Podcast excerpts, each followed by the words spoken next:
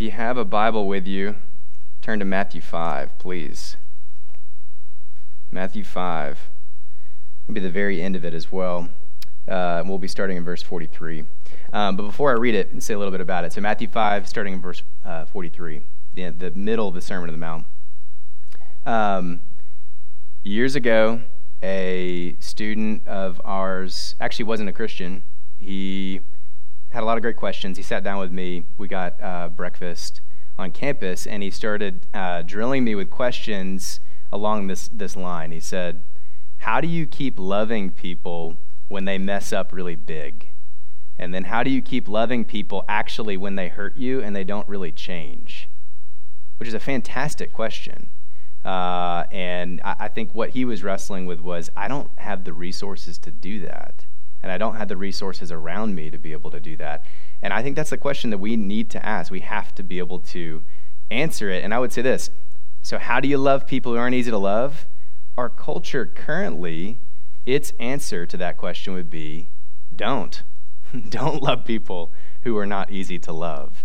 Uh, I mean, we live in the age of cancel culture, right? I mean, it, it's the defining mood of our time. And, and when I say that phrase, what I mean is it, it's defined by this uh, notion that if somebody has hurt you, or someone just simply annoys you, or someone just simply disagrees with you, you disagree with them, you actively shun them. You cancel them out of your lives. You, you try to delete them from you know social media spaces, but then actual spaces in your life. And so I, I, I, found a couple of these. This is really funny. I can show this to you later if you want. If you want to ask me, there's a uh, an Instagram uh, page that will actually collate real posts and then kind of make fun of them. So I'm sorry if you actually posted one of these, but here we go.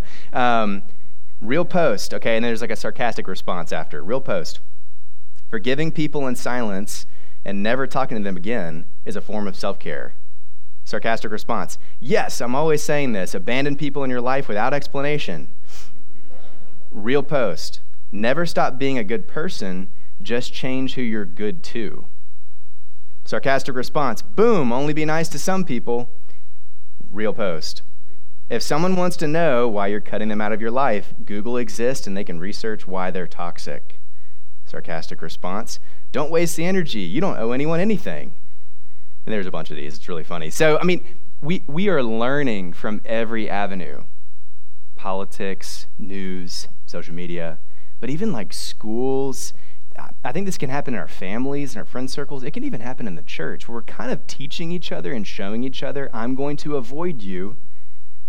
Or worse, I'm going to completely push you away, push you out the second you hurt me, or the second I disagree with you, or vice versa. Um, these are the mantras of our time. And then Jesus kind of comes in here in Matthew 5 and teaches a totally opposite ethic, a countercultural ethic. He says we are called to love unlovable people. We're called to love people who aren't easy. It's the exact opposite of our moment right now. So, two very simple things I want you to hone in on of how to do this, how he says we should love difficult people uh, unlovable people is loving those who don't love you back and loving those beyond what they deserve. So love people who don't love you back and then love people even though they don't deserve it. So read with me if you, if you don't mind standing. Matthew 5. I'll start in verse 43. Here's God's word. You've heard that it was said, You shall love your neighbor and hate your enemy. But I say to you, love your enemies and pray for those who persecute you, so you may be sons of your Father who's in heaven. For he makes his sun rise on the evil and on the good, and sends rain on the just and on the unjust. For if you love those who love you, what reward do you have? Do not even tax collectors do the same? And if you greet only your brothers, what more are you doing than others? Do not even Gentiles do the same? You therefore must be perfect as your heavenly Father is perfect. You may be seated. All right, so here we go. Loving those who don't love you back, right? This is kind of how Jesus begins. Um, I said earlier, this is the Sermon on the Mount. This is a, a common uh, sermon series, if you will, that Jesus likely did. There's another version of it in Luke, and we're pretty positive that Jesus would regularly give something like this. Um, if you hear Blake preach enough, he's going to say a lot of the same things over and over and over again, me as well. So Jesus would say these things often, and he's teaching. Um, and at this point in the sermon, he's countering a lot of misconceptions. There were cultural misconceptions of who people ought to care about, who they ought to love. Um, and this is why he says in verse 43 You've heard that it was said, You shall love your neighbor and hate your enemy. Um, the Pharisees and the scribes, these would be the religious leaders, these are the pastors of the day. They took, this is a, a quote from Leviticus 19, verse 18. They took this quote and they kind of changed it. Okay? There's something missing from what Jesus quoted, and then there's something added from what Jesus quoted. So Leviticus 19:18 actually says, "You shall not take vengeance or bear a grudge against the sons of your own people, but you shall love your neighbor as yourself." I'm the Lord. So from Jesus' quote, he's saying, like, you've heard that it was said, this is the common phrasing of today. There's something missing. As yourself. Love your neighbor as yourself. The standard by which to love someone, as in the love that you wish others would give to you, is not there in the, the common quoting of this verse. And then something's added. It's not just, you shall love your neighbor, but you shall hate your enemy. That's not in this verse. It's a total add on, right? So n- everybody is not your neighbor. There are some people who are your neighbor, and there are some people that are hateful. You can put them in a category, right? And Jesus is saying that's not love. Don't put limits on people. He says in verse 44 I say to you, love your enemies, pray for those who persecute you. Uh, enemies are people who uh, don't have your good in mind. These are people who are against you. They have a strong aversion for you. And interesting, uh, the, the word persecute, you might be like, well, I've never been persecuted. The word in Greek really just means to be harassed. It's anybody who is really antagonistically against you, right? Who, who is out not for your good, but to harm you. And Jesus is saying, love these people. Love the difficult. Love those who are toxic for you. Love those who have harmed you, who complicate your life, who make life uncomfortable for you. Those are the people that you're to love. And this is fascinating. Like, if you, you can find this all over the place, there's other places in the Bible. And in Exodus 23, this shows up. There's nothing new here. But in Exodus 23, just one example, verses 4 through 5, the law of God says this If you meet your enemy's ox or his donkey going astray, you shall bring it back to him. If you see the donkey of one who hates you lying down under its burden, you shall refrain from leaving it with him. You shall rescue it with him. And what this law is supposed to say is if you're supposed to care about the ox and the donkey of your enemy and of someone who hates you, how much more are you supposed to care for them? This is nothing new, but they got by saying, yeah, there are some people I'm supposed to love, and then there are some people I'm not. They're enemies, you know, they're on this side. And Jesus gives two very clear examples of how to want the good for people and then to do good for people. This is how you love an enemy. He says you need to want their good in prayer. Verse 44 pray for those who persecute you, who harass you. Because when you pray, by definition, you are asking God to do good for someone's life. You're asking God to do good to them. You know, it's difficult to hate them when you are actually asking God to do something good. And then, not just like wanting good things for people, but then doing good things. Verse 45, this is why he, he compares this whole thing to God. He goes, Don't you know, the, in order to be sons of your Father who's in heaven, if you're going to be like God's children, verse 45, for he makes the sun rise on the evil and on the good. He sends rain on the just and the unjust. God does kind things to everyone, regardless of what they do toward Him. He's good to everybody. He allows people to flourish. He's saying this is love. Now, pause. What is he not saying? He is not saying that we are called to be doormats. He is not saying that everything that we go through is easy. He's also not saying, he's not belittling any of the harm that we've experienced. I know that there are some of you who've experienced deep harm by others. I have as well. So it requires, I, will just have to say, it requires wisdom to be able to figure out how to love somebody like that who's really hurt you. Here's the thing what is he saying? Beyond what I just said there, we have a knee jerk reaction to automatically put people in a category where we don't have to love them. That's what he's pushing against. He's saying, don't quickly put people there. Love them by wanting their good, love them by doing good to them, even though they won't do you good in return. That's the love he's talking about. You know, um, years ago, there was a, uh, a man named Ken Parker. Ken Parker had become a grand dragon in the KKK. Uh, he was a neo Nazi. He had been in this group for six years, and he went to the Unite the Right rally in Charlottesville in 2017. And, and this started a chain reaction to some interesting things that happened to Parker. Uh, while he was there at the rally, it was hot. Uh, he was wearing black robes. Um, and Deeyah Khan, a film director, he was Middle Eastern and Indian by descent, um, was near Parker, and Parker uh, about passed out because of heat exhaustion. So Deeyah Khan uh, comes up to him and gives him water. This confused Parker because Parker hated people like Deeyah Khan, and all of a sudden this person is caring for him. Um, a couple weeks later, back at Parker's apartment complex, he's uh, grilling in the communal space, and a man named William McKinnon uh, grills next to him. William McKinnon was an African American, happened to be a pastor. So they started talking. They started asking each other questions and they got to know each other. And this repeated over and over and over again. So Parker is now becoming friends with this black pastor, and yet again he's confused because it's somebody that he's supposed to hate. And sooner or later, uh, McKinnon invites Ken Parker to his church, and he goes on Easter.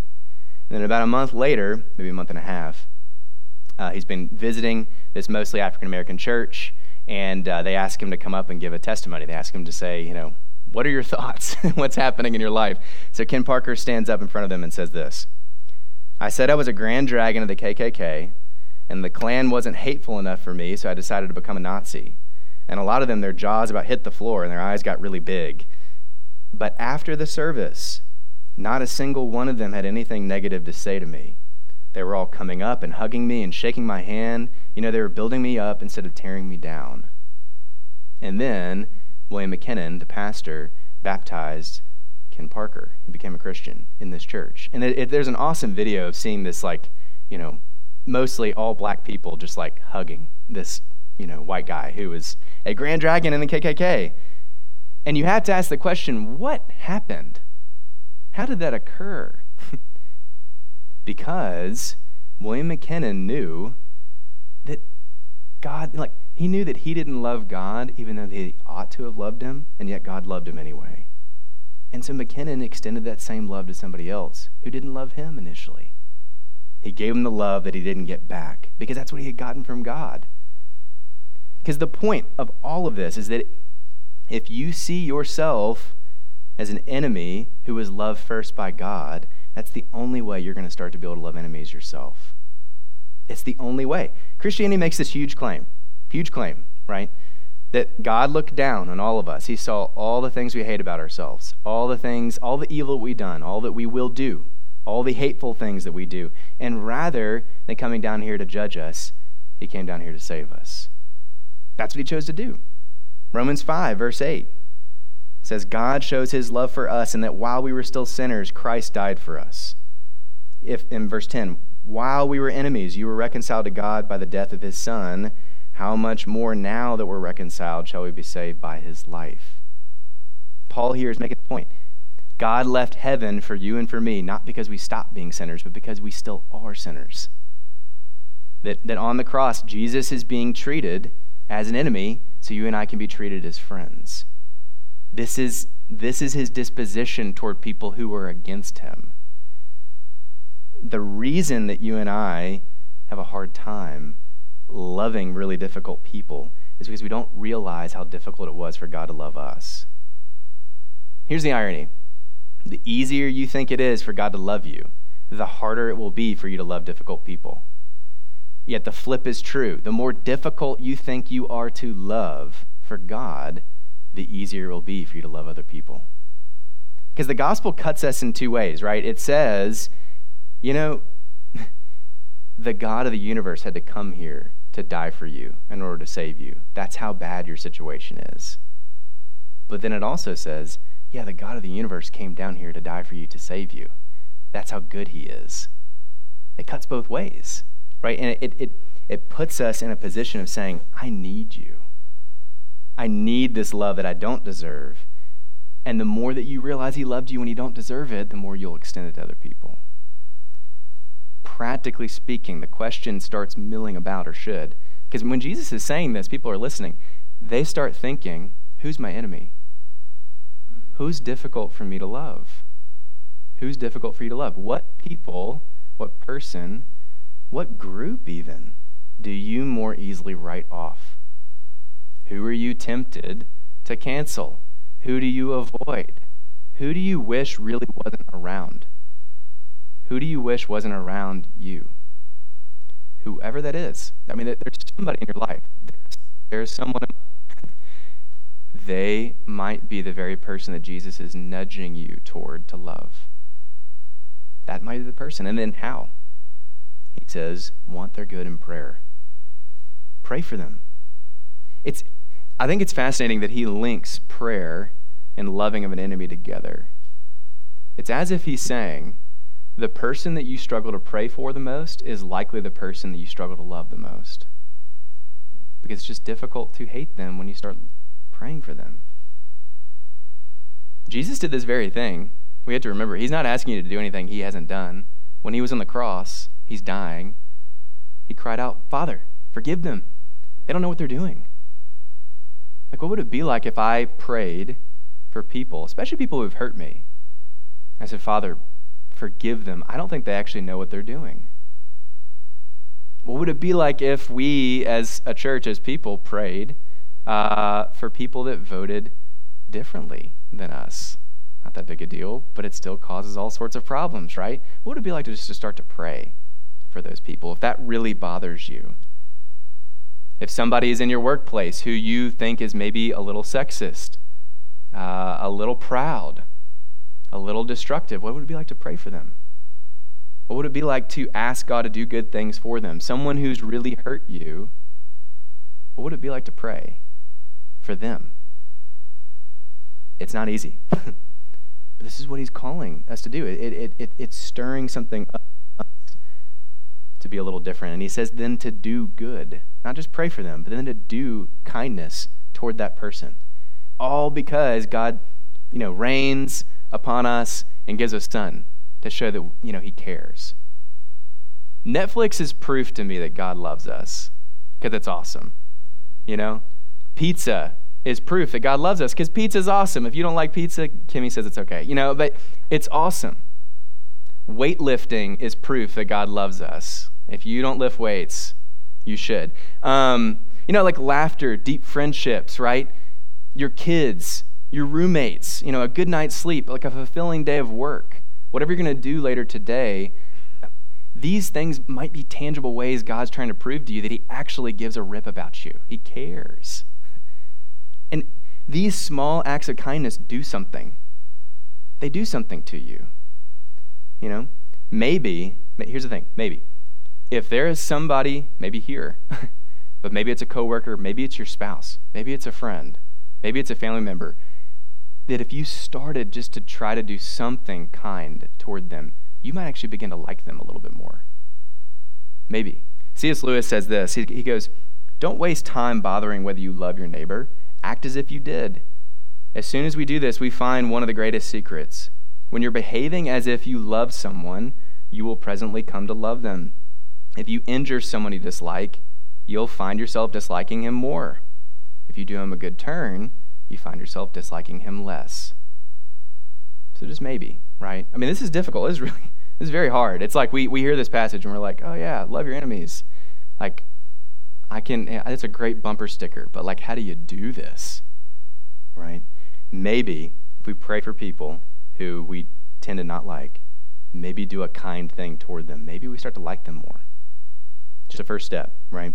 Love those who don't love us back. And then, more briefly, the second part of loving people uh, beyond what they deserve. These overlap. They're really similar, but they're slightly different. Look, look at verse 46. Jesus says, If you love those who love you, what reward do you have? Did not even the tax collectors do that? Tax collectors uh, were seen in that day as greedy people. They would have been Jews who were working for the Romans who ruled this area, and they were taking taxes from their own and they were extorting them in the process. They were taking too much off the top. So they're not only seen as greedy, but they're seen as traitors. Um, he's saying even they love their own. You know, even even those in their own groups love their own groups. Verse 47, if you greet only your brothers, what more are you doing than others? Do not even the Gentiles do the same? So he's saying, look, like everybody who has some type of affinity for someone naturally likes them, naturally greets them, naturally is okay with them. That's normal, right? He's saying the world's love is love those who have given you a reason to love them. But he's saying God's love is love those who have given you a reason not to. Alfred Plummer, he's a theologian who wrote about this, um, actually knew William Wilberforce in England, who, who um, started the end of slavery there. He says this about this verse To return evil for good is devilish. To return good for good is human, but to return good for evil is divine. It, it does something more. I'll say this I'm, I'm convinced that we will never uh, love this way if we are only focused on our rights rather than reconciliation all the time. Only focus on what I deserve rather than reconciling with people who are difficult, who are hard. It, Jesus is saying, My biggest problem, our biggest problem, isn't just that we get wronged by people. It is. Our biggest problem is that when they wrong us, we don't want them in our lives anymore. Martin Luther King. He says this Forgiveness does not mean ignoring what's been done or putting a false label on an evil act. It means, rather, that the evil act no longer remains as a barrier to the relationship. We can never say, I will forgive you, but I won't have anything further to do with you. Forgiveness means reconciliation, a coming together again. Without this, no man can love his enemies. And again, this isn't saying that, that Jesus is discounting our pain, right? He hates this. This is actually part of the reason he came to die. It's part of the reason he's also going to come back to judge the world. Like our the wrong done to us matters deeply. But we we are in the business of cutting people out of our lives the second that they've wronged us. And then additionally, what, what's starting to happen is that we're in the business of cutting people out of our lives, not when they've wronged us, but when we think they've wronged us when we feel they've wronged us. That's even a further step beyond. And here's the thing that's not the gospel. The gospel is not demanding our rights. Like, I, I am grateful I'm not getting what I deserve from God, right? I'm grateful that rather what he's done is he's trying to reconcile our relationship. He's reconciling himself to you and to me, and then to each other. This is his call. Uh, a couple years back, this was around the time of Easter, I think it was the week before, um, two Coptic churches in Egypt were bombed.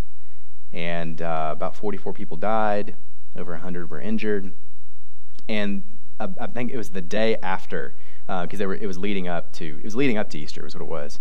The day after they did service after service, um, one of those churches, the the pastor uh, survived. He was there, Pastor Boule uh, George is his name. Uh, his sermon title was this A Message to Those Who Kill Us. And uh, this is what he said He said, We Christians don't have enemies. We don't have enemies. Others make enmity with us. The Christian doesn't make enemies because we're commanded to love everyone. And so we love you because this is the teaching of our God that I'm to love you. No matter what you do to me, I love you very much. I want to say one last thing to you because he moves on and says, We're praying for you. Because the one who told us to love you told us to bless those who curse you, pray for those who spitefully use you. So my instructions from my loving God make it my duty to pray for you. In the very end of the sermon, he says this to the uh, congregation So, what do you think? How about we commit to pray for them? What if we pray that they know the love of God? Pray that they experience the love of God. Because if they knew the God is love and experienced his love, they could not do these things. Never, never, never. This is amazing. He just got bombed. People have died in their congregation. And he's saying, if, if they actually knew the love of God, though, they wouldn't do this. So let's show them the love of God, and maybe they'll change. Like, what would it be like? I really think Jesus is calling us to do this. What would it be like if, if the rest of our days we just committed to giving people what they don't deserve all the time? Like, what would happen? Like, if your relative is a little racist, and rather than avoiding them at the family dinner like the plague, you talk with them, you ask them questions, you give them the time of day. You know, what would it be like if you became known as the person that didn't uh, jump down people's throats the second they actually voiced their political opinions in public? you didn't you didn't destroy them. You know, what if you were known as that person? What if you were known as the person that just simply didn't quit on people? People hurt you, people snub you, people whatever, they wrong you, and you just stick with them. Like you just you keep being their friend. There is somebody in your life who doesn't deserve your love. What if you gave it to them? What would happen? I, I really do think what would start to happen if, if we start doing this, we believe we've already received this committing to give people what they don't deserve is that people would start to change. People who were unlovable would start to become a little more lovely. I mean, Jesus ends saying uh, in verse 48, You therefore must be perfect as your heavenly Father is perfect. He's saying this is the standard. And I say, I'm not perfect, Jesus. And he's like, I know. I know you're not. But you've already been loved perfectly. And this is how it's going to work. This is how it's going to work. When you start receiving this life altering love, other people's lives will be altered by your love that you give to them, especially when they don't deserve it. I, I'll, I'll, let me just end saying this. This world will not change if we keep just loving people who love us back or giving people what they deserve all the time. That's not radical enough. Jesus, however, has changed the world because he decided to love people who never deserve an ounce of it. Because it changed them. Because something happens. Something happens when you don't get what you deserve. Something happens to a person when they've wronged somebody else, and that very person keeps loving them. Something happens when someone realizes they deserve judgment and they get mercy instead. And that something is Jesus. That's what they experience. When you and I extend that love to each other because of the love we have, they start tasting the love of God. I'll, let me end with this story. 2005, it's another example of this. I hope this is encouraging hearing these stories. It encourages me. Um, 2005, Jameel McGee was arrested by police officer Andrew Collins. Um, McGee went to prison for uh, drug sales, and it turns out that Collins, the officer, uh, was in the business of falsifying reports, planting evidence, so on and so forth and got uh, convicted and went to jail for what he did. But that was four years after McGee had already been in prison, and McGee got released uh, for something he didn't do. And he said in an interview that when he got out of prison, that the only thing he wanted to do was find Collins and hurt him. And 10 years later, 2015, uh, it just so happens that McGee, former prisoner, and Collins, former cop, find themselves working at the same coffee shop and they started talking and uh, you know realizing who the other was. Collins, the former pre- uh, police officer, said he had no explanation for why he did what he did, but he just said, "I'm sorry," to McGee. And then McGee says this in the interview. That's pretty much what I needed to hear. He forgave him. He became his friend. Collins, the police officer, former police officer, said, I just started weeping because he doesn't owe me that. I don't deserve that. And the interviewer asked, you, Did you forgive for his sake or for yours? And then McGee said, I forgave him for our sake. Not just us, but for our sake. He meant like everybody. um, they, uh, McGee said that he loved the man who wrongly put him in prison because he's a Christian. Uh, and they're friends now, and they actually give speeches on uh, reconciliation, redemption, and forgiveness. This is newsworthy because it's awesome. Uh, Jesus loves enemies until they become friends. That's what he's calling us to do because he's done that for you already. My hope, my, my hope for myself first, but then for everybody, is that we would extend this to other people. And then maybe, maybe just a little bit, we would start seeing people change. Let's pray. Lord, I just simply ask that you would help us with this very difficult but very good uh, part in your word. That we would, uh, yes, learn it, but that we would be challenged by it, and that you would uh, change something in each of us today. Um, to one, be so thankful for the love that you've given us when we don't deserve it, but then to extend that love to other people and watch Lord, please change us, and then please change this world. We ask this in Christ's name. Amen.